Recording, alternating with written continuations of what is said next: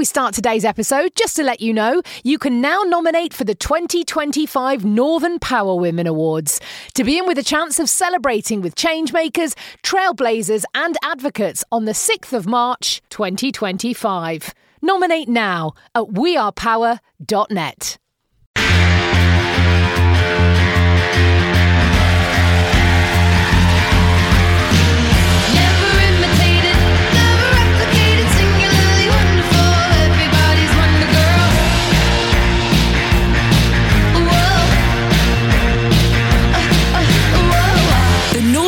Women podcast your career and your life, no matter what business you're in. Hello, and welcome to another episode of our Week Power On season of the Northern Power Women podcast. I'm your host, Simone Roche, and every week I'm joined by someone from our Northern Power Women community who is doing truly kick ass work. Today, my guest is none other than the wonderful Lindsay Garvey Jones, the National Retail Manager at Holiday Extras with a 34 year career in the travel industry.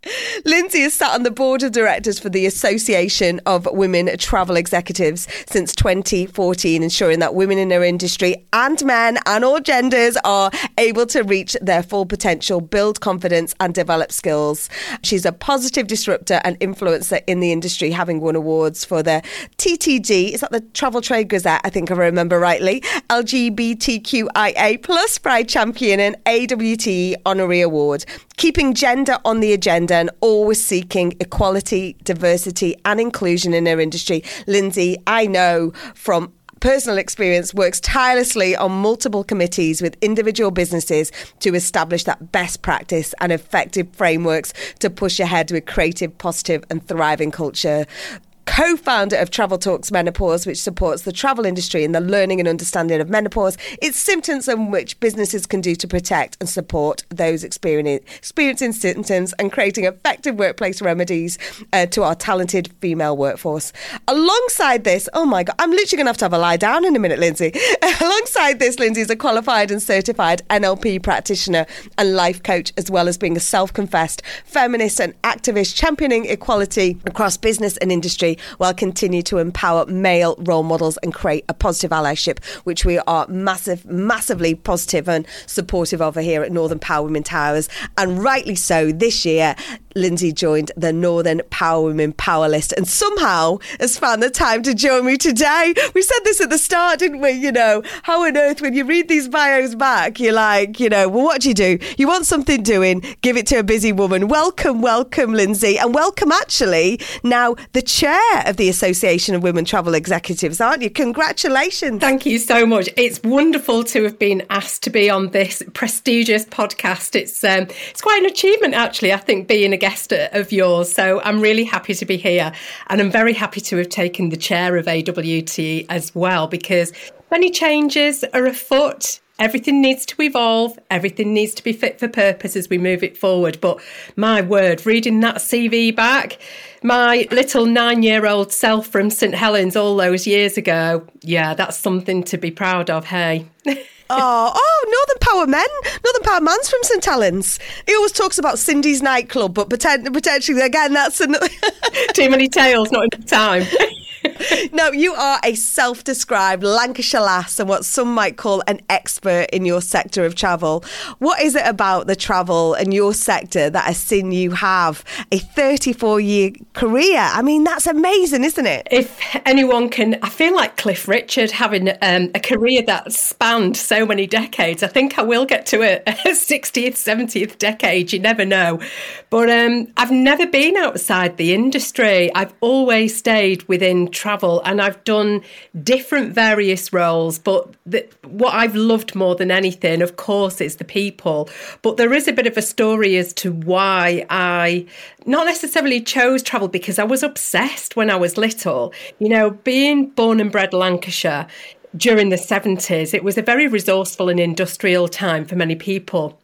Um, but there was an expectation back then to kind of follow a bit, a bit of a blueprint formula, wasn't there? It was like go to school, do well, go and get a job, get married, have kids, do the rest, and then retire. You know, that was the blueprint in the 70s, and that was considered successful. But, you know, the, the story is, is one day my friends were putting suitcases into the back of the car, and I said, "Where are you going?" And they said, "Florida," and I went, "Oh." Where's Florida?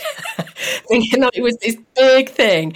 And then I went home and got my atlas out, got my map out, and had a look at where Florida was. And that's kind of where it all kicked off because later that afternoon I saw a plane in the sky. And all I remember is the most beautiful, clear, crystal blue sky with these crispy contrails, which still melts my heart now. And I waved at the plane and thought, oh, it's them. Um, and I collected brochures from all the travel agencies in town and I knew, I just knew that that is what I was gonna, I was gonna do because I think what's kept me in the travel industry, I think, and some um, psychotherapists will probably love to have a look at me under a microscope because I am a people pleaser. I love to make dreams happen. I like to make sure that everyone's happy. I want to make sure that everybody's being given the best experience possible and to make memories. So I think really it's an industry that is hand in glove for me. You know, the people people and the customers. You're a magic maker, aren't you? And you know, you talked about that huge passion for looking up at the sky and you know waving at your friends. And I'm sure the pilot, I'm sure, uh, I'm sure she waved back. Um, but um, you know, the the passion for this it also transcends through everything else that you do and all these other hats that you wear. Um, um but where did this passion for equality? Where did that stem from? Oh, so we might get a bit deep here. So um, I think a lot of this does stem back from some of the dark side of the 80s. If you remember the backdrop of me, I, I was born in 72. So by the time that I was uh, 9, 10, it, the backdrop was the AIDS pandemic. There was rioting, uh, there was racist attacks, there was strike action across the UK. And by 1982, sadly, I'd lost my mum to, to bowel cancer, and then I had a very abusive and violent father. So the narrative in the house was very misogynistic. It was very, um, it was full of injustice and it was full of racism. And I was too young to fully understand what was being created inside of me. It was even a rage, you know, there was this rage inside here. And I know now that this was a feeling of unfairness, it was bias, it was injustice.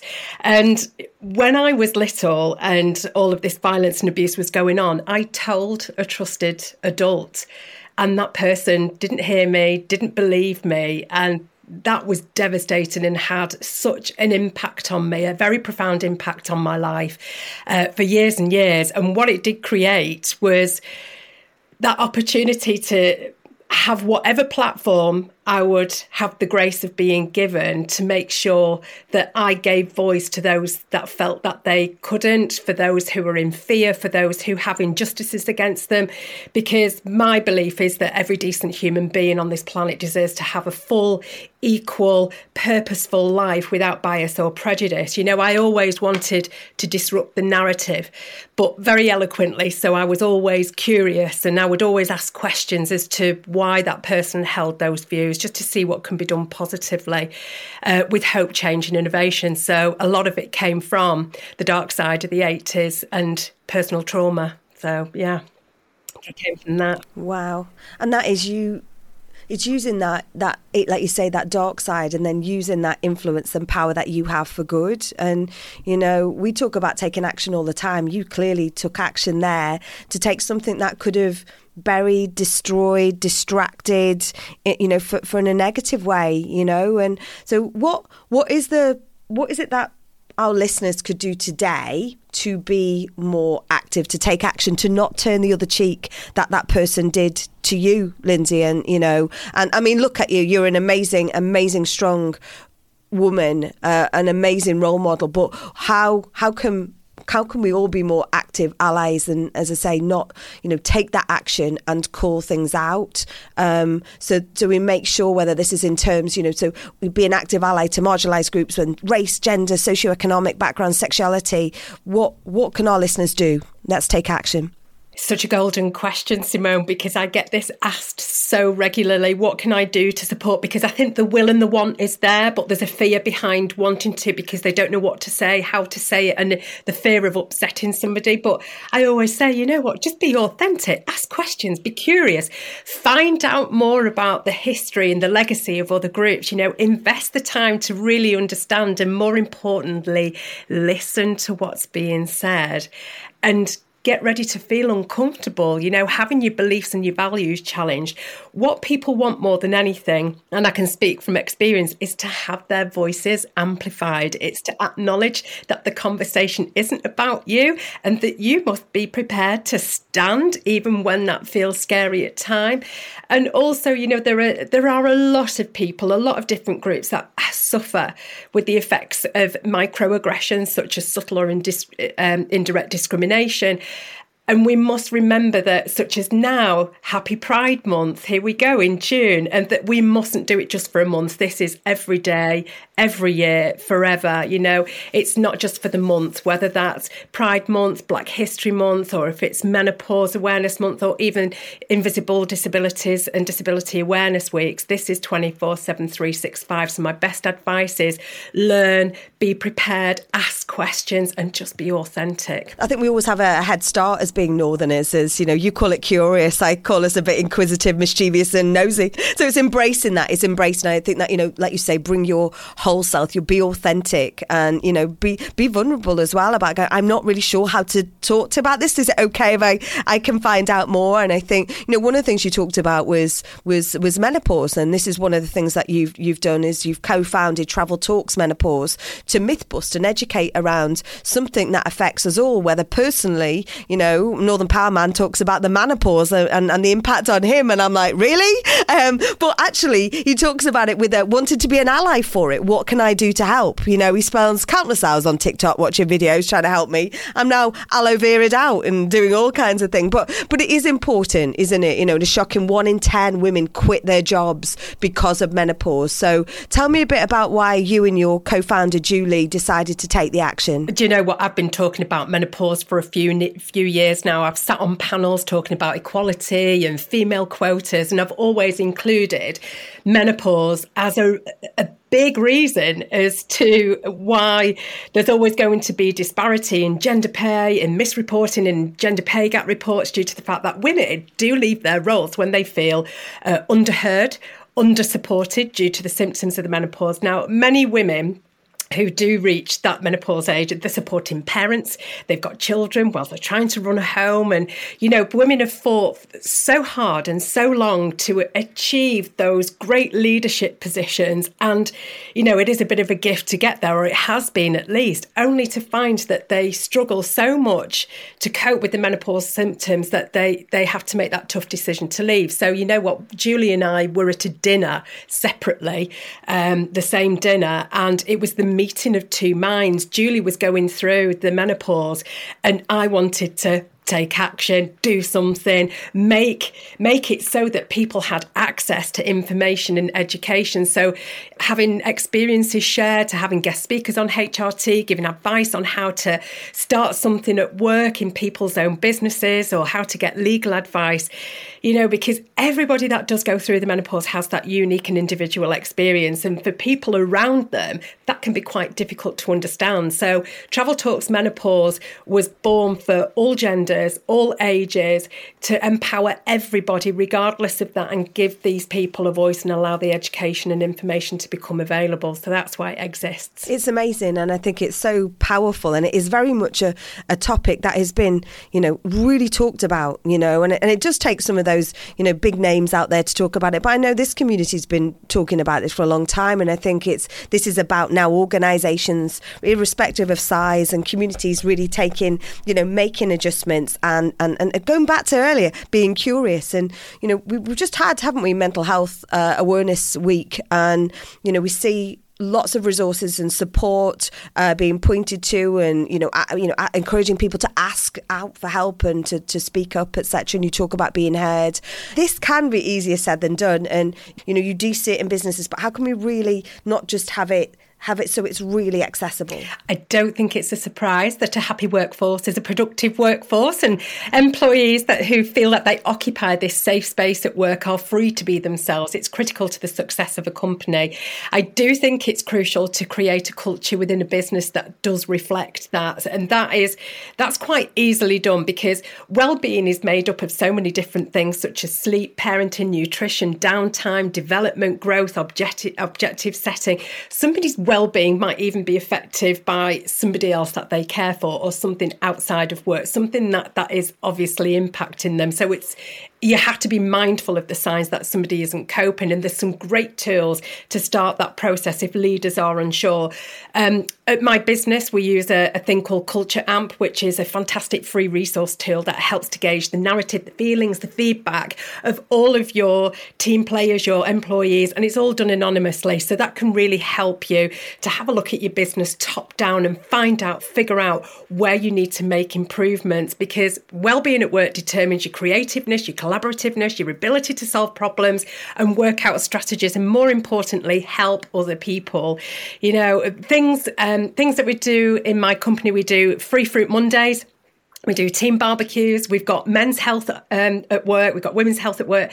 LGBTQ open mic nights, speed dating, but not with outside dates. It's speed dating with a different department that you don't probably know. We've got cool off rooms. We've got a library of self support things. You know, taking ownership and having accountability of your own well being too, of absolute course, that's paramount. But, you know, suggesting forums, having a get together to figure out where it is that you need to start is always a good place. And I think there's that really is that we talk about checking in on the checkers. I think it's really important. We can often be, you know, as busy people, we can be busy and then sometimes we forget about us. What is that again? What's that bit of advice that can you give to people out there who are the people who do all the checking make sure they look after themselves, right? To stay in the, the world of travel, you've got to fix your own oxygen mask before you help other people. You know, leading by example, we've just been chatting about how leaders have to walk the walk, you know, and, and for it, things to not just be a great idea when employees don't see the engagement from their leaders. It's important that leaders are visible, they're seen to be engaged and supporting the same activities and initiatives. However, leaders also they get absolutely burned out, switching off, self care. Leaving loudly is something that I like to do see you Monday, bye bye. And that almost gives permission for other people to go, oh, that's okay, you know? The more engaged that they are in sharing experiences, they're human too, you know? Have a day with your team off site somewhere, really get to know them, either work on a project that's unrelated to work, do some voluntary activity as well, which is brilliant, twofold. You're helping whoever it is that you're volunteering with, but also it gives back, you get that hit of dopamine as well. So switching off self care and do some voluntary activities best. And as we talked about just before recording today, you know, I've just come back from Mallorca, not been away for a while, I actually, for the first time ever uh, since uh, in the last sort of starting this business, I actually while I was away. It took me to get away, and I was working while I was away. But I actually put two days leave in the in I put on the calendar, and I think there was something intentional, whether you know about going right. No, I'm going to do that. I'm going to carve that out for me. And I just thought I've we've all got to role model that behaviour, haven't we, as well? Because you know, like you say, the oxygen mask thing is is kind of really key. So so tell us tell us quickly about Unfunk Yourself. I love the name that you set up with your coaching business. that You set up in March. Tell us about how we unfunk ourselves. Do you know what? During the pandemic, we were given the gift of time and I knew that this time would never happen again. So I used it with purpose. You know, I can't sit still, you know. So I signed up for a qualification, well, two qualifications, three, in fact, if you consider one of the um, protecting children and young people in a crisis or a pandemic as well. So I replaced my working hours because I was on furlough with study hours. So I studied from nine till six every day. And it's something that I've always wanted to do. I think by experiencing childhood trauma and having so much therapy, because I went through CBT, Landmark Forum, loads of different therapy, and immersing myself into self support, there was a time that I wanted to give that back. I want, uh, you know, reflecting on everything that you've learned, you've come out of all of that. It has been a complete gift. Everything that's happened to me has been a complete gift because I wouldn't be where I was if it wasn't for what had happened. And that's how I choose to see it. But, you know, we don't fully understand the enormity of what's going to happen with the mental health crisis that's going to emerge from all of this. But I'm going to be ready. So, Unfunk Yourself was born because, you know, when your head gets stuck in a funk and you think, oh, I just, I can't move on, I can't shift it. I'm your fifth emergency service because sometimes you get a bit stuck, you need a bit of direction, you need some clarity, you need to set some goals and you don't know how. That's me. And I think sometimes you're air traffic control. That's what you are, air traffic control. I do think sometimes that what stops us is those really pesky limiting beliefs that we sometimes carry throughout our lives. And and it's what's joyous is the clarity that that you get when you remove those. I've got eight clients. That's enough for me. I do lots of face to face and Zoom is, but the, the, feedback that I get is pretty amazing to see them progressing. So it's great. and, and, dare I, dare I ask, what is next for Lindsay Garvey Jones? Do you know what? I guess it's important to carry on the good work that we're doing because for me, it's more about equipping the next generation so we can pass this baton back for when it's their turn. Hopefully, it's going to be easier for them. Hopefully, in 10 years' time, we won't be talking about the same things. This means continuing the agenda on equality, inclusiveness, men's health, menopause, all of this is too important. It's about evolving, innovating, and moving things forward with about as much compassion and as much passion as possible to influence others in the process. Because, as the great essayist Ralph Waldo Emerson said, nothing great was ever achieved without enthusiasm, and that's what I've got lots of. uh, do you know what? I think that is amazing, and, and actually, we would love to get you on one of our Power Up mentoring events. We do our speed date events for those undergrads and those early careers. We would love you to come and funk on one of those sessions. Uh, listen, Lindsay, so delighted that you were nominated and made the future uh, the Power List this year. So congratulations. Really thrilling. Thank you so so much. It's an absolute privilege. Oh, and thank you so much, Lindsay, for being here today. And thanks to all of you for tuning in. If you love our episodes, please let us know by rating, reviewing, and subscribing wherever you get your podcasts. This helps us spread the stories of role models and reach more people. Don't forget, we also transcribe. We also have sound bites, and you can read all about and hear about these amazing role models that we have each each week. Reach out on our socials at North Power Women on Twitter or at Northern Power Women on all our other social medias. Let us know what you think. Join us next Monday when I'll be joined by another wonderful role model from the Northern Power Women community. My name's Simone Roche, and you've been listening to a Northern Power Women podcast, a What Goes on Media production.